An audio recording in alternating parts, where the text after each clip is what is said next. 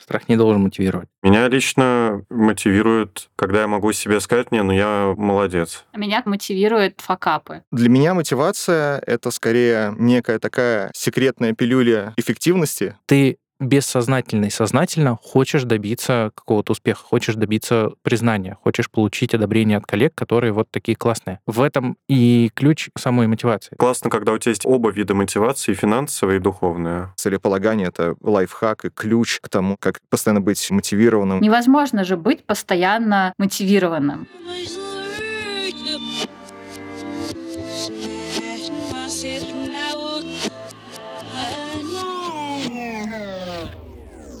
Всем привет! С вами подкаст «Это читается». Ира пока из отпуска счастливая, хорошо звучит. С нами в студии Костя Измайлов, CDO Яндекс Лавки. Сегодня мы разгоняем на тему нашей мотивации. Легко на нее разгонять, когда ты отдохнувший из отпуска.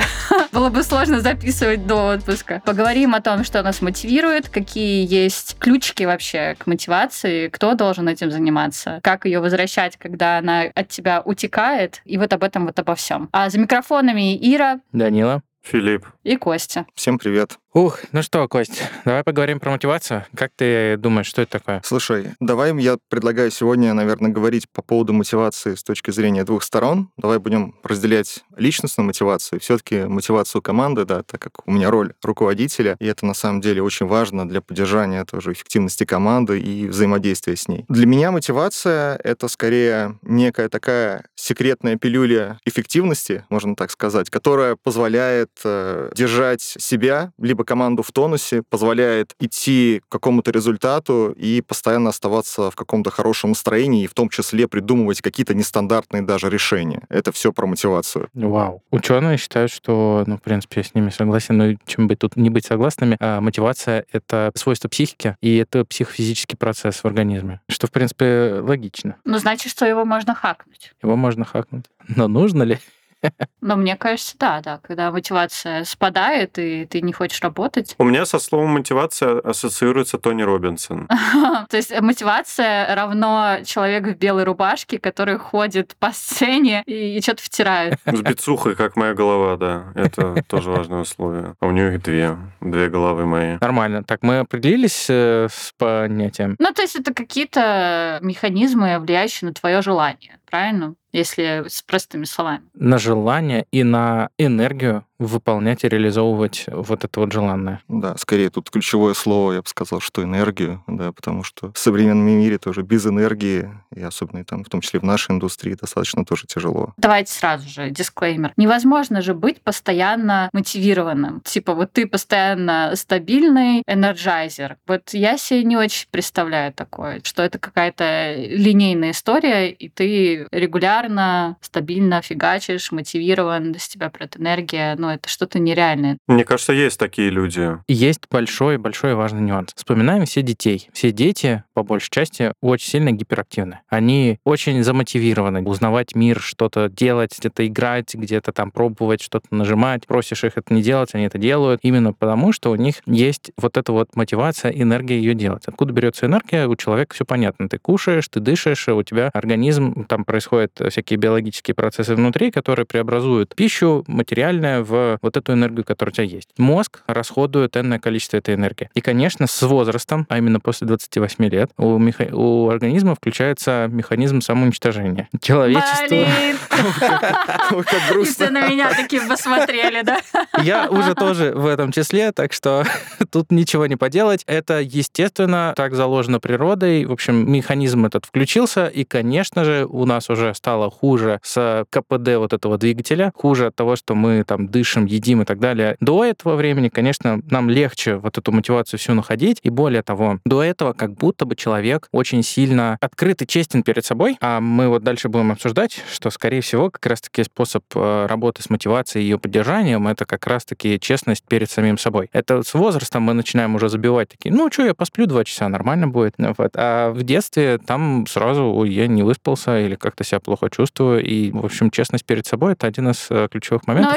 Честность ответственность перед собой, все понятно, но у нас же все равно у каждого есть какие-то ключики к мотивации. Ну, разных людей разные штуки мотивируют. Вот вас что мотивирует? Вот ты, Ир, говорила про некие лайфхаки с точки зрения мотивации, и, наверное, здесь ни для кого не секрет. С одной стороны, достаточно простой лайфхак, но с другой стороны, если вот о нем задуматься и как к нему подойти, он становится достаточно сложным, особенно вот на разных этапах жизни. И я говорю как раз про лайфхак целеполагания. И целеполагание, на самом деле, вроде, опять же, да, звучит достаточно просто, ну, как бы выбери себе цель, иди к ней, и как бы у тебя будет просто заряженная мотивация, энергия. Но это звучит на словах. А вот с другой стороны, как вот подойти к этому целеполаганию правильно, я думаю, что вот мы сегодня как раз пообсуждаем. Если говорить вообще о каких-то более приземленных вещах, вот что меня мотивирует, слушай, ну, меня мотивирует, например, в том числе конец рабочего дня, конец рабочей недели, но не с точки зрения того, что вот там работа закончилась, а скорее в конце рабочего дня или там недели, или какого-то периода я просто хочу посмотреть на те результаты, оглянуться назад, да, которые там мне удалось сделать, и это тоже определенного рода мотивация. И я даже такой мини-сразу лайфхак, я даже себя иногда, если прям хорошо, эффективно как-то день прошел, да, вот я считаю, я иногда себе даже какое-то дарю там небольшое либо поощрение, либо подарок, вот, это такой для меня тоже мини-лайфхак такой локальный. Я хорошо потрудился, я молодец, я заслужил. Да, что-то вроде того. Слушайте, вы же наверняка катались на метро утром и вечером и обращали внимание на окружающих. Вот когда люди более такие прям бегущие, видно, что энергии побольше. Никогда. Неправда. Выходной. Мое вот как раз-таки наблюдение такое, да, что с утра, кто едет на работу, там достаточно угрюмые лица, там не проснувшиеся, может быть, еще что-то. Но вечером, как люди бегут домой, дома их ждет диван, тарелка пельменей, телек и еще что-то. У всех есть какая-то действительно цель, для которой они сейчас не жалеют средства энергии, чтобы добраться туда поскорее. Не, я замечал, и я являюсь представителем угрюмых лиц и утром, и вечером в метро. Утром я хочу сдохнуть, а вечером я жалею, что не сдох. Сочувствую. Потому что устаешь и урабатываешься, и ты утром только встал, и поэтому ты угрюмый, а вечером ты уработался, и поэтому ты угрюмый. Я такой не один в вагоне. У нас больше половины. Давайте я просто расскажу, что видел небольшую лекцию профессора по психологии, который рассказывал вообще, что такое мотивация и как ее можно визуализировать. Мне очень понравилось это представление, потому что с ним я прожил пару последних суток и понял, насколько это все, классно вообще описывает и работает вот лично для меня. Итак, представляем себе шкалу. От минус 100 до плюс 100. Ну, неважно какая. От минус 10 до плюс 10. Вот неважно. Ты на этой шкале в текущем состоянии находишься в какой-то позиции. Допустим, сейчас ты испытываешь жажду, и вот эта жажда, она не смертельная. Ну, такая, типа, немножко меньше нуля. Пускай будет минус 10. Ты представляешь себе стакан воды. И это для тебя уже состояние такое, там, плюс 10. Неплохо. А потом представляешь, что там в этот стакан воды ты добавляешь лимончика. А потом этот стакан воды уже не комнатной температуры, а так чуть ниже. На нем конденсат. И такая капелька потекла, как в рекламе. И это уже не плюс 10, это уже прям плюс 20, плюс 30. И для тебя в моменте, значит, у тебя было минус 10.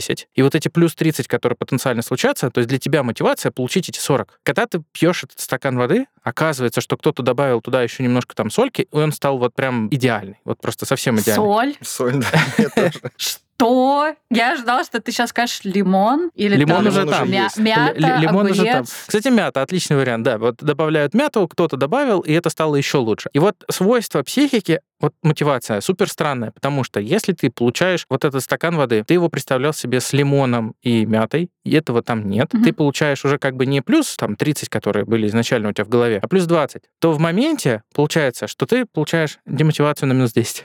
Ты не жалеешь энергии добраться до этого стакана, может быть, даже себе сделать, налить там этой водички, порезать лимон, еще что-то, вот, чтобы вот это вот насладиться и так далее. Но самый эпик, конечно, наступает в момент, когда ты делаешь это целевое действие. По сути, когда ты выпиваешь этот стакан воды, такой вот запланированный и так далее, ты получаешь плюс 30, все как ты хотел. То есть вот ты хотел 40, ты получил 40, в итоге некий 0, ты недоволен, не рад, не огорчен, ничего, просто нейтраль. Ты уже выполнил какую-то задачу для себя, и все. Мотивация, она появляется, чтобы делать следующий шаг. Окей, да, мне это все нравится, давай наложим это на работу. Вот когда мы начинаем работать, у нас какая мотивация изначально? Типа мы хотим зарабатывать деньги, да, потому что мы только начинаем работать, начинаем нашу карьеру. Мы хотим какое-то признание, да, что мы классные специалисты в нашей профессии, и мы хотим закрыть историю со страхом, да, это типа финансовая безопасность, там еще какая-то безопасность, да, или что ты боишься, там, не знаю, обосраться, да. Вот мы говорили в первых выпусках о том, что когда ты начинаешь работать, у тебя есть страх, что ты можешь там облажаться. разобраться. И этот страх тоже может тебя мотивировать там, работать лучше, эффективнее и так далее, чтобы находиться вот в этой зоне безопасности и собственного комфорта. Но дальше, когда ты вдруг понял, что тебе уже безопасно, ты вышел на какой-то нормальный уровень дохода для себя, и в целом ты уже там middle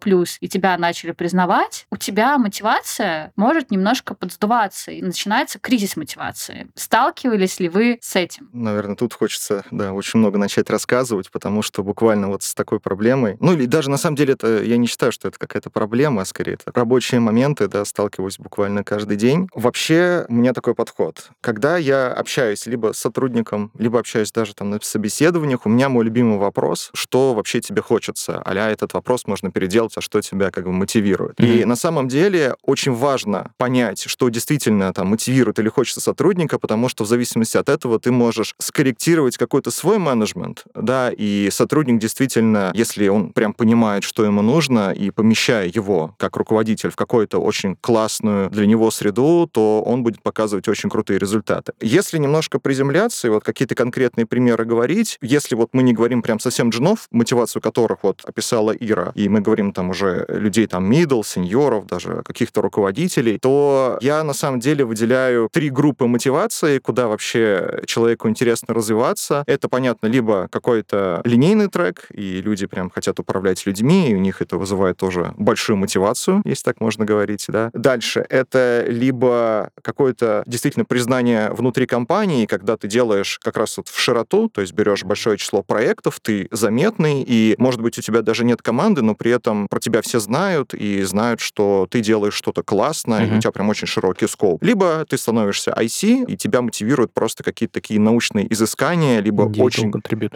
глубокое понимание какой-то определенной доменной области. И вот, задавая просто такой вопрос, я помогаю тоже предоставить варианты для сотрудника, и мы стараемся, на самом деле, для каждого найти вот именно его некую цель, в которой он хочет развиваться, и это становится намного проще, потому что я, как руководитель, помогаю ему это делать, и он сам начинает лучше понимать, что все-таки его мотивирует, и как вот у него получается работать эффективно с учетом таких вводных. Угу. Дань, у тебя был кризис мотивации? Кризис мотивации? Ну, а что? Я это так называю. Ну, кризис — это же когда у тебя что-то предыдущее перестает работать. Да, вот у тебя был предыдущий какой-то сет ключиков к твоей мотивации, он перестал работать. Такого точно не было. Был период, когда у тебя наступает некий депрессняк на фоне какого-то выгорания, ты, конечно, ничем не можешь быть мотивирован и так далее. Все нормально, опять же, свойство психики. У тебя нет энергии на это все, ты хочешь там из чего-то выбраться, или тебе там нужно решить какие-то супер базовые потребности. В целом, по мотивации, вот ты говоришь, что она пропадает, здесь как раз-таки я немного не согласен, основываясь на той лекции, которую я прослушал по поводу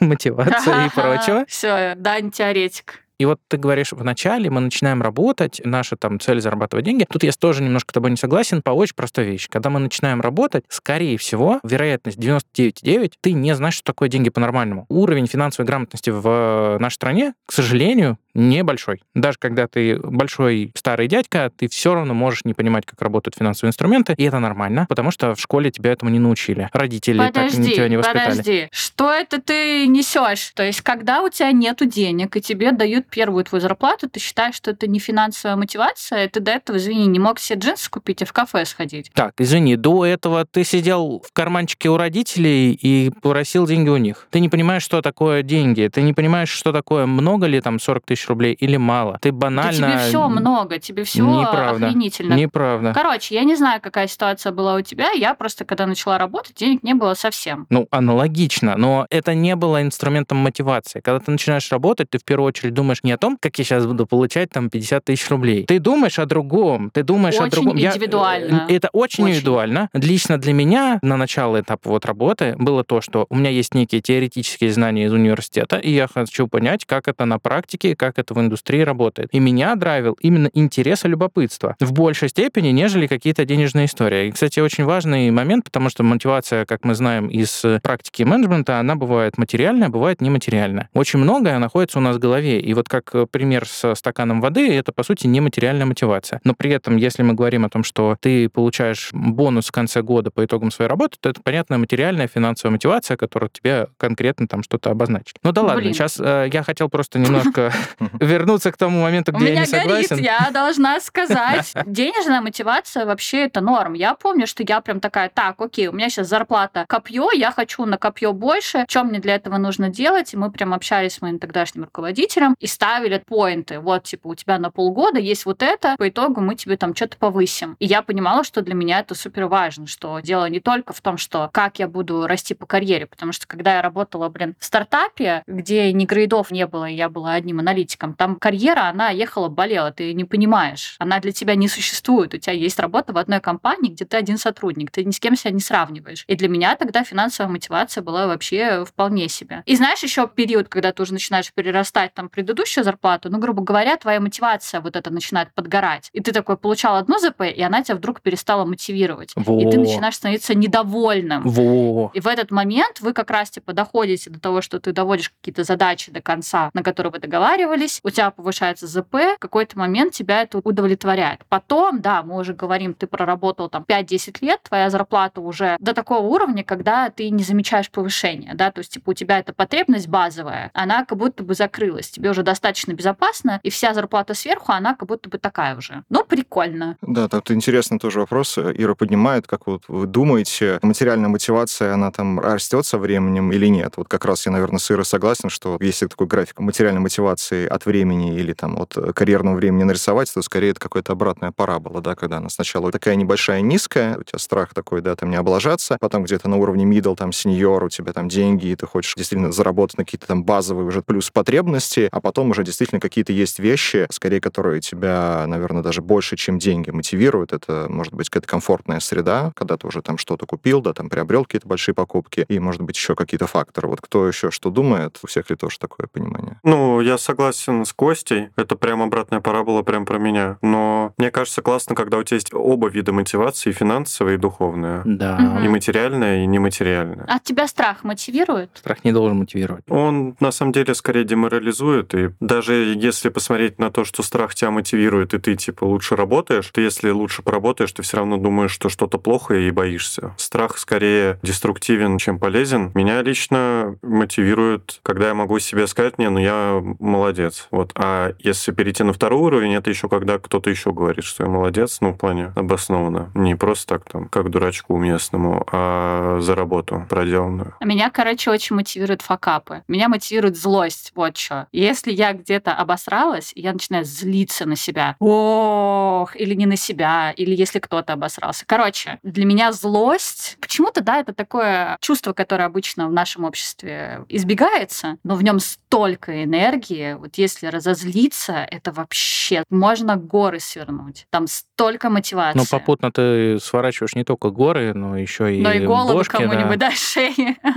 Это не очень хорошо. Да не, почему? Это побочка. Слушай, смотри, базово страх, является ли он сам по себе мотиватором? Нет. Почему? Опять же, возвращаемся на эту шкалу, и если нам страшно, мы находимся в положении, допустим, минус 60. Очень нам нехорошо. Но чтобы у нас была некая мотивация, мы должны представить себе место, где нам безопасно, где нам хорошо, где нам комфортно, допустим, дома, полный порядок, там сухо, тепло и так далее. И это место, оно находится в плюс 30. И у нас было минус 60, плюс 30, плюс 90, бам! Вот, у тебя уже огромная, просто вот у тебя мотивация появляется, у тебя появляется энергия от этого всего, как раз-таки перейти в эти плюс 30, ну, в это положение, то есть получить вот эти все 90. И чем хуже тебе сейчас, тем как бы сильнее твоя мотивация на самом деле. Ну, потому что вот у тебя уравнение, оно очень простое, оно состоит из двух частей. Вот как далеко ты хочешь забраться и как глубоко в жопе ты сидишь. Чем больше ты хочешь добиться, тем больше у тебя мотивации вот этого всего достигать. И, конечно, разрыв это не всегда такой огромный. А если ты добился уже? Ты можешь уже добиться. К чему я хотел привести? Ты говоришь, деньги являются мотиватором. На самом деле нет. Примерно попробуй представить, вспомнить точнее, сколько времени, прям можно в часах назвать, ты радуешься приходу денег на карточку во время годового бонуса. Во время годового бонуса? Да, вот через сколько часов, блин, да минут, секунд... я могу месяц смотреть на эту цифру. Нет, вопрос не на то, что ты смотришь на эту цифру, а вопрос, что это для тебя. Вот опять же, как я говорил в начале, из той же лекции и так далее, вот есть некая финансовая мотивация. Тебе обещали в конце года, если ты выполнишь то-то, то-то, то-то, такое-то финансовое вознаграждение. Окей, ты немножко немножко приземляешь, думаешь, ну, вдруг я там все не выполнил, пускай это будет 85% от того, что обещали. 0,85x. Все, ты их ожидаешь. Получаешь на карте, допустим, 0,9x. Ты получаешь уже больше, чем ты ожидал. Вроде бы кайф. Но проходит час, и ты это уже получил. Ты уже здесь. Тебе мотивация не нужна. Тебе не нужна энергия. Ты это уже получил. Тебе нужна новая цель. И пока у тебя нету новой цели, конечно, ты сидишь и, ну, что-то я не знаю. Уходит, наверное, час. Вот порадоваться вот той сумме на карточке и такой, ну, блин, хорошо. Фигачим дальше, потому что наша цель должна появиться в ту же секунду, когда мы достигли поставленного. Мы хотели пить, мы попили. Мы хотим есть теперь. Мы поели, мы хотим спать, мы поспали. Это, в общем, естественные процессы в организме. Короче, Дань, ты не сталкивался, видимо, с ситуацией, когда тебе либо ничего не хочется, либо ты не знаешь, где твоя цель, либо ты не знаешь, что тебя мотивирует. А опять же, ты говоришь про выгорание, и я выгорал. Нет, не про выгорание. А есть что такая... это, если не выгорание? Ну, Дань, я тебе объясняю. Есть кризис мотивации, когда реально то, что тебя мотивировало до этого, перестает тебя мотивировать. Вот меня, например, раньше мотивировало. Я хочу быть крутым специалистом, я хочу получить признание, что я классный аналитик, к моему мнению, стоит прислушиваться. Все, финита, цель достигнута. Вот ты говоришь, типа, получить цель, эта цель достигнута. Она довольно большая. Что дальше? Что меня еще мотивирует? Да, вот если там переходить в личностные какие-то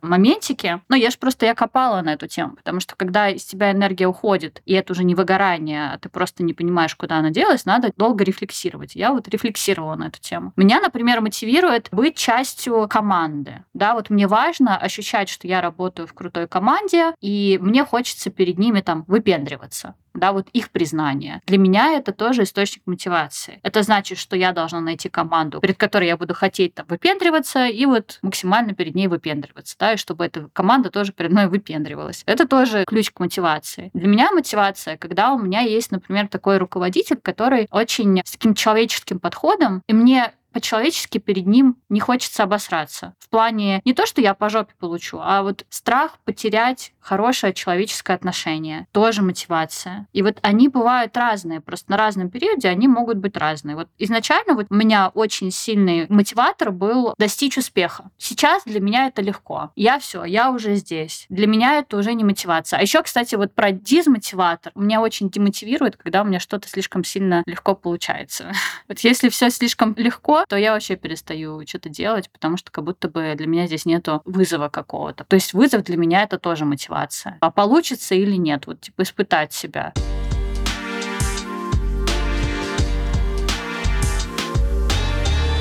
Давайте, может, перейдем как раз вот к нематериальным факторам мотивации. Ира говорила про руководителя, что и для меня является одним из таких суперпромотивирующим фактором в рабочей среде. Про коллектив, что тоже важно. А я, наверное, еще добавлю про некую такую среду, где ты чувствуешь себя комфортно, свободно, где ты можешь выражать свободно свое мнение. Я думаю, что это вот как раз тоже очень немаловажный фактор как раз вот в рамках нашей повседневной работы. Интересно тоже послушать, что у вас, может быть, да, мотивирует вас из нематериального в офисе, да, но не будем говорить там печенье, кофе, хотя я понимаю, наверное, для кого-то это тоже важно, и для меня тоже, но что-нибудь такое еще. Фил. На Фил наш офис не ходит. Да. Ну, а коллектив тебя мотивирует? Да. Когда они что-то классное делают, а у тебя нет такого же, ты думаешь, блин, вот они молодцы, я тоже так хочу, и начинаешь пахать. Ты про аналитиков, правильно? Про других? Да. То есть у меня нет такого, что я не хочу подставить руководителя, поэтому пашу. Я просто иногда знаю, что я не могу подставить. Но это не мотивация, это факт просто. Ну, ты обязан, типа, это сделать. А вот именно конкуренция с коллегами, это классная штука. Но главное, чтобы они тебя не подставляли, а то, прикиньте, ты трутень, и они трутни тоже. И ты даже возбудиться от их работы не можешь, чтобы начать пахать. Поэтому мне с этим повезло, у меня супер колликс. Вот они меня заряжают. Да, я им завидую по-хорошему и хочу так же. И работаю над этим. Вот. Когда ты условно завидуешь, ты понимаешь, что в реальности в этой системе координат ты где-то в минусе сидишь. Да, 100%. Ну, в сравнении с коллегами или там в твоем внутреннем мире ты воспринимаешь это как минус. И ты представляешь себе момент, что ты делаешь какую-то классную задачу, ты получаешь фидбэк, отзывы и отклики, и ты попадаешь в плюсовую зону. И для тебя мотивация появляется именно в тот момент, когда ты нарисовал себе эту картинку. И у тебя в голове, ну, все срослось. Ты бессознательно и сознательно хочешь добиться какого-то успеха, хочешь добиться признания, хочешь получить одобрение от коллег, которые вот такие классные. И ты, в общем-то, обладаешь достаточной энергией, ну, мозг выделяет тебе нужное количество энергии, чтобы ты этого достиг. В этом и ключ самой мотивации. То есть, Ира, ты... Но в этом же момент возникает злость какая-то. Хотя нет, вот ты говоришь про зависть. Это другое. Нет, это другое чувство. Оно... Я не знаю, я просто не умею завидовать, поэтому... Нет, зависть — это на самом деле хорошее, правильное чувство. Оно хорошее только когда ты его осознаешь, когда ты признаешь, но если ты делаешь вид, что его нету, и ты его испытываешь, то это ничего в этом хорошего нет. Позитивный окрас есть в мотивации. А злость — это, конечно, негативный окрас. Что значит позитивный и негативный? У тебя есть энергия внутри. Сейчас уйду в это. Энергия добра, энергия зла. Вот инь и янь. Но ты понимаешь то, что на темной стороне силы есть очень много соблазнов, и ты можешь остаться в ней. Начинаются джедайские истории. Да. Темные стороны, белые стороны. Короче, злиться отлично, ребят. Злите, зашибись. Злитесь, в этом много энергии. Потом будете, правда, немножко уставшие, но... Вот. Ты горишь внутри. Ты сгораешь. От радости тоже горишь внутри, потом тоже сгораешь. Злость — нормальное чувство, если оно кратковременно. Если ты часто к нему прибегаешь, ты внутри обгораешь, и у тебя остаются угольки. Кость. Прям соглашусь с Даней, потому что злость скорее просто тратит какую-то твою внутреннюю энергию. Ты просто растрачиваешь какой-то свой потенциал, который мог бы потратить, наоборот, вот, на достижение какой-то цели. Тоже скорее стараюсь вообще не злиться. Я даже не представляю, когда там злился на что-то. Я даже на себя не злюсь, если даже что-то не получается. Скорее я мотивацию ищу в каких-то более позитивных моментах, и даже если что-то не получается, скорее из этого извлекаю урок, и это меня, наоборот, подталкивает, но не с точки зрения злости, какого-то негатива, скорее с точки зрения позитива, что вот еще один шанс, что я могу там что-то сделать, чтобы исправить. То есть злость скорее деструктивна и тратит просто внутреннюю какую-то энергию. Но давайте поговорим про мотивацию команды, потому что, когда ты разбираешься со своей мотивацией, это еще помогает тебе понимать, какие у тебя люди в команде, как их мотивировать, потому что мотивации там тоже есть разные, и людей мотивируют разные вещи, и как работать с мотивацией своих сотрудников. Давайте тогда определимся, что такое мотивация для сотрудника. Мы уже подробно пообсуждали как раз материальную мотивацию, даже какой-то график в голове представили, как она может развиваться с течением времени. А вот, соответственно, что касается нематериальной мотивации, это как раз вот тоже одна из больших доменов, с которым стоит тоже сейчас пообсуждать, подумать. Мы говорили, про руководителя, соответственно, хорошие взаимоотношения с руководителем, ты, соответственно, тоже как руководитель прямой имеешь влияние на это. Дальше это взаимодействие тоже и свое место внутри коллектива, соответственно, здесь тоже ты как руководитель должен понять, есть ли какие-то относительные точки роста внутри коллектива, понять, может быть, какому-то человеку некомфортно, очень внимательно за этим наблюдать. И третье, это определить просто для человека какую-то роль, рабочую роль, про которую уже я упоминал, которой ему будет комфортно. Либо это IC, либо это линейный руководитель, потому что очень часто, с чем тоже я сталкиваюсь, когда тоже люди приходят на работу, у них какое-то тоже несоответствие какой-то внутренней роли и то, чем они, по сути, занимаются. Соответственно, тебе, как старшему товарищу, тоже это, на самом деле, важно понять и определить. Найти задачи, которые, правда, драйвят людей. Да, и вот зачастую, на самом деле, когда ты спрашиваешь человека, говоришь, смотри, вот ты можешь и по такому треку пойти, по такому, зачастую просто человек не знает. И он говорит, а я не знаю. И это, на самом деле, вот как раз, если возвращаясь к началу нашего, дискуссии, мы говорим про целеполагание, и вот работа с этим целеполаганием, это скорее даже внутренняя работа, когда ты условно садишься по вечерам и на самом деле думаешь, а что меня мотивирует? К какой цели я хочу прийти там через день, через месяц, через год, а может быть даже там через 10 лет. И вот как раз вот эта вот работа, она на самом деле самая важная в мотивации. Как раз целеполагание — это лайфхак и ключ к тому, как постоянно быть мотивированным и так называемым энергетиком. Я правильно понимаю, что в твоем мировоззрении руководитель должен и может раскрывать вот эту вот цель у сотрудника, даже если он ее не знает и просто не задумывался никогда, не ставил ее себе. И ты можешь как раз-таки докопаться, помочь ему вопросами, определить то, что приносит ему действительно радость, то, что приносит ему позитивный заряд, и, в общем-то, в эту сторону направить его. Да, как раз в этом и главная роль руководителя, я считаю. Очень с тобой согласен. Я полностью согласна. Я думал, скажешь, надо залить. Да нет, я согласна. Просто я считаю, что это очень сложно. Что это не так, что изи-катка. Ты садишься и такой, вот ты там любишь код писать. иди пиши код, а ты там любишь дашборды собирать, иди собирай дашборды. Но я еще считаю, что эти задачи могут меняться, да, то, чем тебе нравится заниматься, может меняться, там, не знаю, один год тебе нравится больше в математику, другой год тебе больше нравится в дашбординг, и это тоже норм. Норм, что это меняется, задача ли это руководителя 100%, но не только руководителя, да, мы не можем скидывать эту ответственность, она как бы шарится между руководителем и сотрудником. Иногда терять понимание, что тебе нравится, тоже норм, надо пробовать что-то разное. Вот, например, я помню, у меня был период, когда мне дико нравилось писать код, я вообще обожала это делать и больше вообще в инженерку уходила. Сейчас мне трудно себя заставить написать хоть что-то, потому что я такая, ну, это мне уже не нравится. Это тоже кризис мотивации, да, это кризис, когда ты теряешь, что тебя заряжает, собственно. Но есть и, опять же, возвращаясь к каким-то другим историям про мотивацию, есть, например, ребята там более амбициозные в плане карьерного роста, и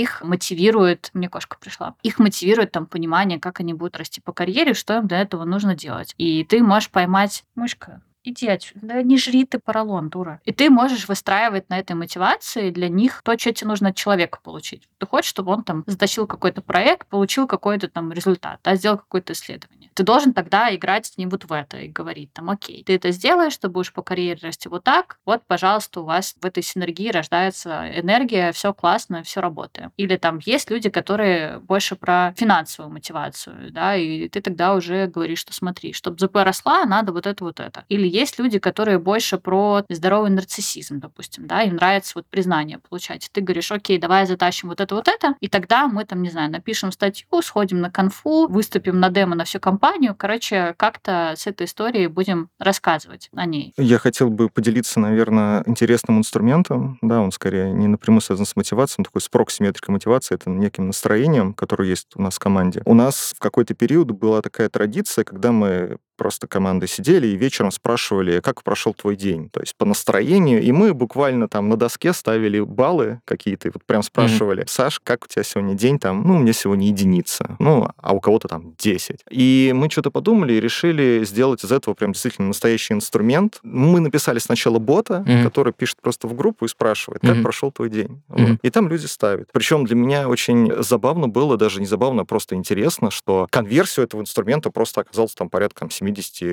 То есть все сотрудники в команде прям хотели отвечать, да, как там прошел твой день. И чем это интересно, этот инструмент, что это просто невероятная кладезь для руководителя, как для тебя, потому что ты условно видишь, что там можно как бы и тренды наблюдать, и у кого-то, например, там падает настроение стабильно. Ты, соответственно, так, что-то не так происходит. Приходишь к этому человеку, давай вот там one-on-one поставим, не очередной, просто поговорим. И здесь ты тоже можешь отлавливать какие-то моменты, которые, может быть, действительно человека деструктят, да, и может у него там тоже мотивация к работе снижается, а есть наоборот, когда ты даешь какую-то задачу, ты видишь, что прям настроение стабильно в плюсе находится, это значит, что все хорошо, и действительно человек замотивирован к работе, к жизни и ко всему, что он делает. Такой тоже мини-лайфхак локальный.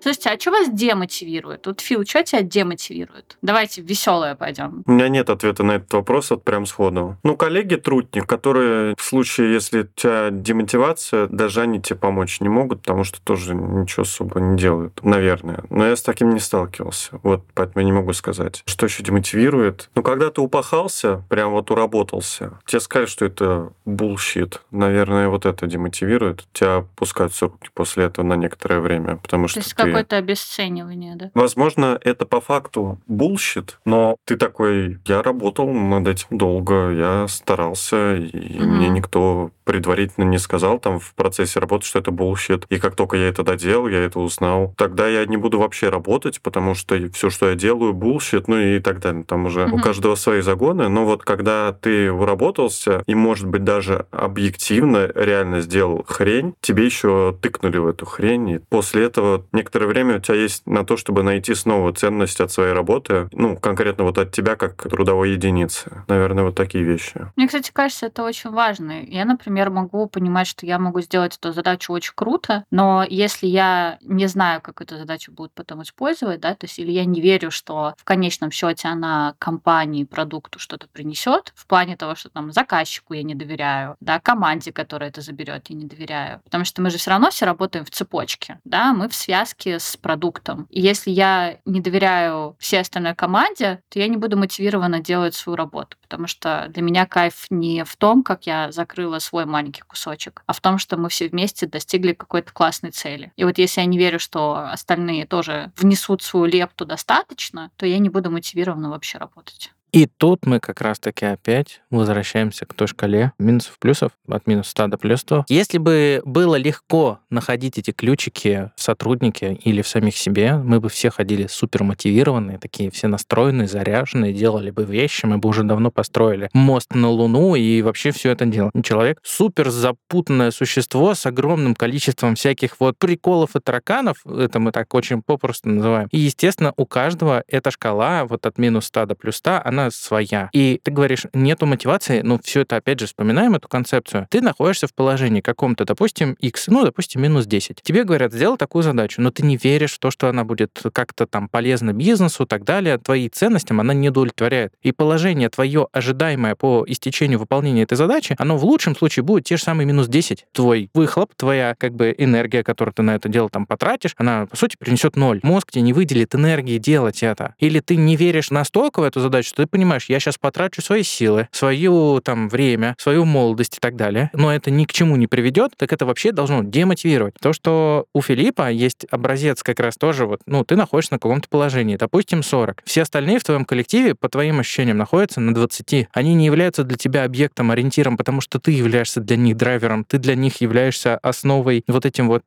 человеком, кто мотивирует и кто создает вот эту дельту. Я нет. Лично я нет. Вот в том-то и прикол, что, Фил, на самом деле ты можешь и должен это осознать. В таком случае у тебя, конечно, сложится картинка. А что делать, если не получается, по сути, достигать цели, и тебя это как бы демотивирует? То есть вот по той дорожке, да, вот ты как бы одномерную шкалу рассказываешь, что ты вот как бы можешь только там вперед либо назад идти. Вот. Тут очень важно, знаешь, вот такое некое дерево решений продумать, да, там в голове, что да, у нас как бы может что-то пойти не так, и это на самом деле нормально. Ты это заранее знал, что это пойдет не так, соответственно, у тебя на это есть какой-то выход, да, что ничего страшного, у меня не получилась эта задача, мы там, условно, не заработали какие-то процентные пункты там в результате того теста, который там запустил, или проект, который ты отвечал, но в итоге ты знаешь, что ты это предполагал, и это на самом деле очень важная работа с мотивацией, всегда понимать какие-то границы, что это нормально, когда что-то не получается на пути достижения цели. Это лайфхак, мы как раз добрались до них. Да, это тоже один из лайфхаков. Мы сегодня тоже и про спорт говорили, я тоже достаточно активно там занимаюсь спортом, и тоже достаточно долго, тоже как вот у меня остается мотивация. И очень много аналогий я из спорта нахожу и в работе, и в жизни, потому что в спорте, если бы ты там постоянно бы прогрессировал, да, то не здесь бы, наверное, получается, сидел. Естественно, есть какие-то тоже спады. Тоже вот в жизни точно такая же ситуация, когда ты достиг какой-то, может быть, роли, или вот ты просто условно не можешь вырасти, да, ты вот достиг сеньора, и у тебя все никак не случается, вот этого перехода, у тебя просто не получается, да, там, руководителя группы. И я как раз вот с этим совсем борюсь, что вот есть некое дерево решений, что есть некие границы, в которых ты идешь, и ты понимаешь, что ты можешь здесь спуститься, но у тебя есть план, как вот с этим бороться и что нужно сделать для того, чтобы выйти потом на какой-то новый уровень. А у вас нет такого, что есть иногда не только цель, куда ты хочешь прийти, но есть путь, путь джедая, когда ты понимаешь, что не всегда у тебя есть там задачи, которые ты хочешь достичь, не всегда есть вот эта конечная точка, а есть именно просто каждый день я хочу быть собой довольным. Ну вот, я, наверное, как раз отношусь к людям, которым больше нравится процесс, потому что от процесса ты кайфуешь прямо в моменте, когда ты к чему-то идешь, и вот это вот путь, это просто супер тебя заряжает и драйвит, да, что тебе еще на самом деле есть куда идти, и вот этот вот процесс, сопровождающий это просто сама по себе невероятная мотивация. Ты знаешь почему? Потому что когда у тебя идет этот путь, у тебя выделяется нейромедиатор дофамин. Но дофамин — это вот, ну, чувство прекрасного, это вот гормон, который дает тебе вот эту вот как раз эйфорию. Как раз мотивация, вот эта сила, энергия, они как раз у тебя появляются появляются, когда у тебя есть некая финальная цель, которую ты хочешь добиться, и ты понимаешь, что ты к ней приближаешься, и это тебя уже подбадривает. Тебе организм сам придает дополнительных сил, чтобы делать, фигачить, дойти уже до той твоей желанной цели, которую ты хочешь построить. Знаешь, как в спорте делается, когда вот ты уже на какой-то пик вышел, и ты не можешь просто его пробить. Обычно не просто останавливаются, а даже делают шаг назад, то есть отходят. То есть в жизни это можно сказать, что ты должен тоже как бы остановиться, можешь сделать шаг назад, дойти обратно до какой-то развилки и дальше уже пойти. И у меня сразу такие аналогии из профессионального пути в голове всплывают, когда я там вспоминаю какой-то свой карьерный путь, и изначально мой карьерный путь там начинался вне генплана, а потом я думал, куда тоже пойти работать, второе место работы было банк. И там, на самом деле, в финансах я начал как бы расти. И там я стал руководителем, тоже там небольшой группы, вроде здорово, и дальше у меня как бы трек был определен, то есть я остаюсь там финансистом. Но я подумал, что действительно, это, наверное, не то, что я хочу. Я вот действительно сел, подумал, что это не то, что меня мотивирует. И что я сделал? Я сделал шаг назад. А шаг назад какой у меня был? Я, по сути, откатился там до сеньорной, до middle позиции и просто перешел в айтишную компанию. Это вот как раз тоже история, что очень важно понимать, что тебе хочется, что тебе нравится, не бояться сделать шаг назад, если тебя мотивирует, и ты хочешь прям что-то другое. И вот сейчас уже перед вами действительно замотивированный, супер как бы счастливый человек, как бы идущий по правильному пути. Которому, возможно, потом все равно придется сделать шаг назад. Может быть. Жизнь такая. Да, может быть. И это нормально. Да, это классно. Да. Но Костя уже на опыте. Уже знает, как делать шаг назад. Мне кажется, после первого шага уже вторые, третьи шаги не назад. Так что это тоже плюс. Есть еще одна штука, которую хотел затронуть. Это уже больше к Ире. У тебя есть какая-то глобальная цель, которую ты хочешь достигнуть, но она не связана с работой? Глобальная в том смысле, что ты физически не можешь ее выполнить за год или там за 5. Это что-то, что произойдет через 10-20 лет. Слушай, ну мне сложно на эту тему, потому что даже когда там люди спрашивают, кем ты себя видишь через 5 лет, я хз, кем я себя вижу через 5 лет. Но у меня есть там... Это опять рабочее. 5 разных ир, 5 разных целей, и я просто понимаю, что меня заряжает энергией не только работа. Да. У меня очень много и внерабочих историй. Это на самом деле та холиварная тема, которую я хотела поднять, что я сейчас вообще в процессе вот такой мысли, я еще ни к чему не пришла, она у меня еще крутится в голове, мне ее один друг подкинул. Потому что, я увлекаюсь фотографией, я увлекаюсь там еще чем-то, я думала, что, может быть, мне в блогеры пойти, может, мне там еще что-то делать.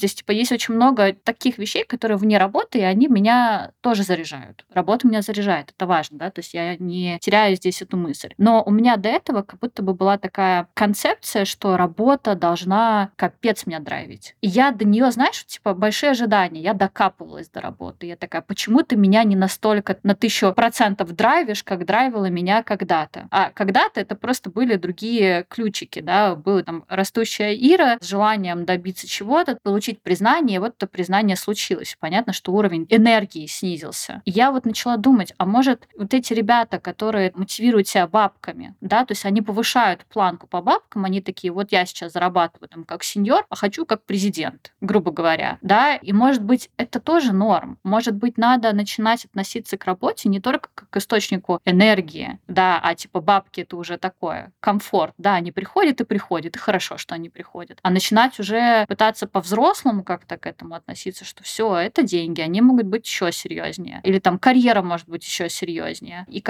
мотивировать себя какими-то вот такими вещами, что работа, она не только про кайф, она не только про мы приходим здесь и делаем классный продукт, который там улучшает жизни людей. Она еще про то, что вообще-то это деньги. Каким-то, возможно, вернуться родительским установкам, когда родители ходили там на эти заводы, грубо говоря, мои нет, но там образно, и делали что-то, что им просто обеспечивало достаточный уровень жизни.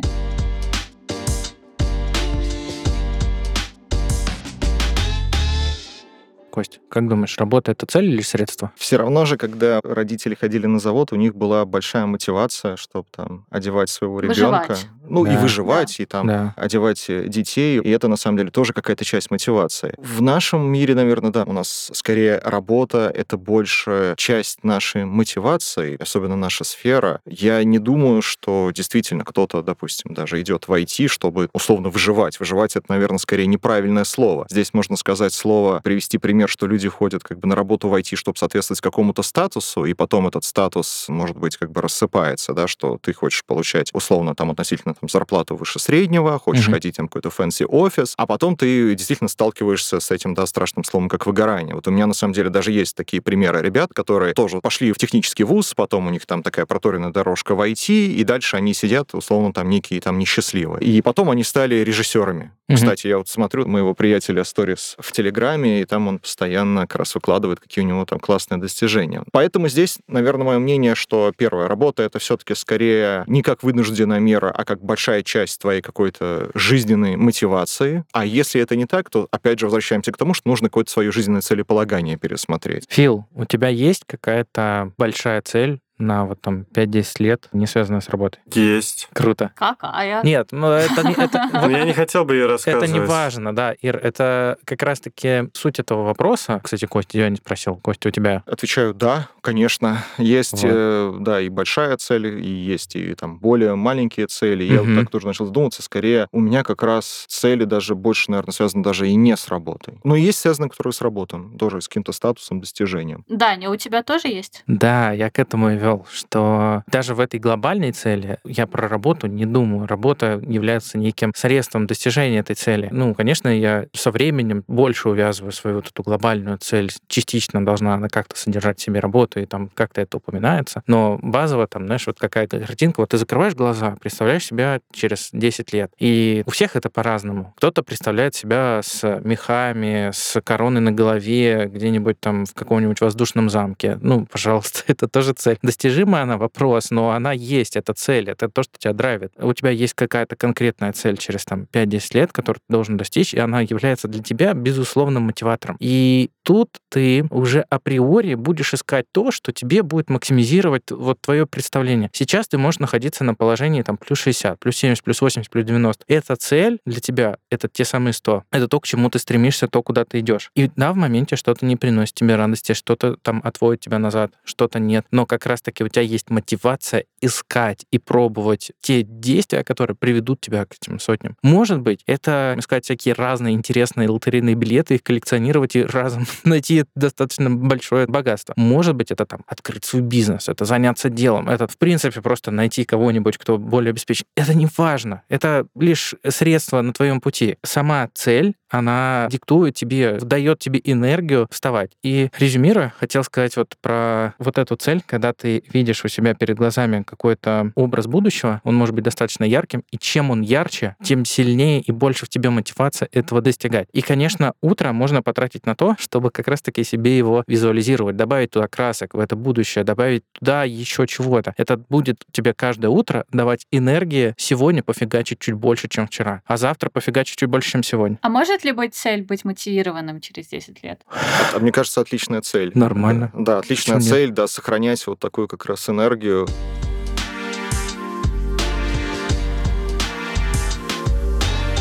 Ну что, давайте закругляться. Наверное, стоит подвести какие-то итоги. Кость, хочешь высказать лайфхачики?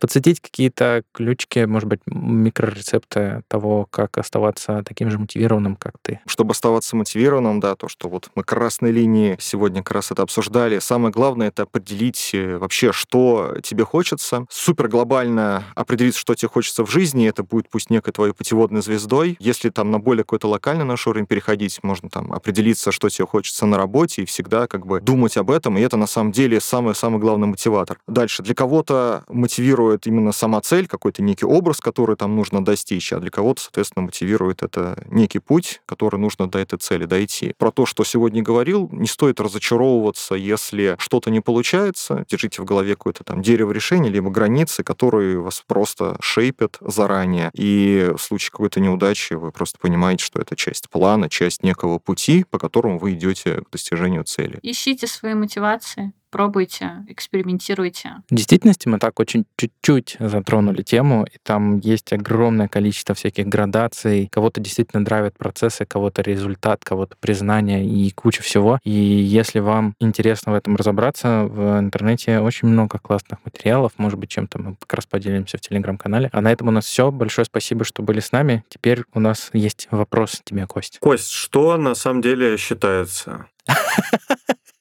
Этот взгляд надо видеть. Этот взгляд надо видеть. Он так на меня посмотрел. Это что за подстава? Что на самом деле считается? Как вы думаете, что здесь закладывалось с точки зрения смысла этого вопроса? Да, это больше про спорт. А это на твое усмотрение все. Мы не будем тебе подсказывать. Вот что для тебя на самом деле считается? Считается? На самом деле отвечу, что каждый для себя определяет лично, да, что для тебя считается. Давайте попробую раскрыть. У каждого своя мотивация, и у каждого, можно сказать, какой-то свой жизненный путь. Соответственно, чтобы ответить на свой вопрос, загляните вглубь себя. А для меня, например, очень важно какие-то взаимоотношения с людьми, поэтому, отвечая на этот вопрос, я скажу, что для меня считается это количество классных людей вокруг меня, которых можно действительно буквально пересчитать. Отвечу так. Я надеюсь, после сегодняшнего выпуска у тебя количество увеличилось на 3. Да, супер.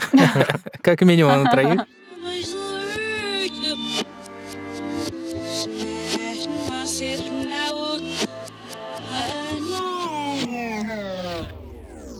Спасибо большое, что пришел в гости. Было очень интересно. Мы разговаривали про мотивацию. Сегодня мы затронули эту тему так чуть-чуть. Больше подробностей, наверное, может быть, будет у нас в Телеграм-канале. Спасибо, что нас слушаете. Оставайтесь на связи. Всем чао, какао. Всем пока. Пока. До свидули.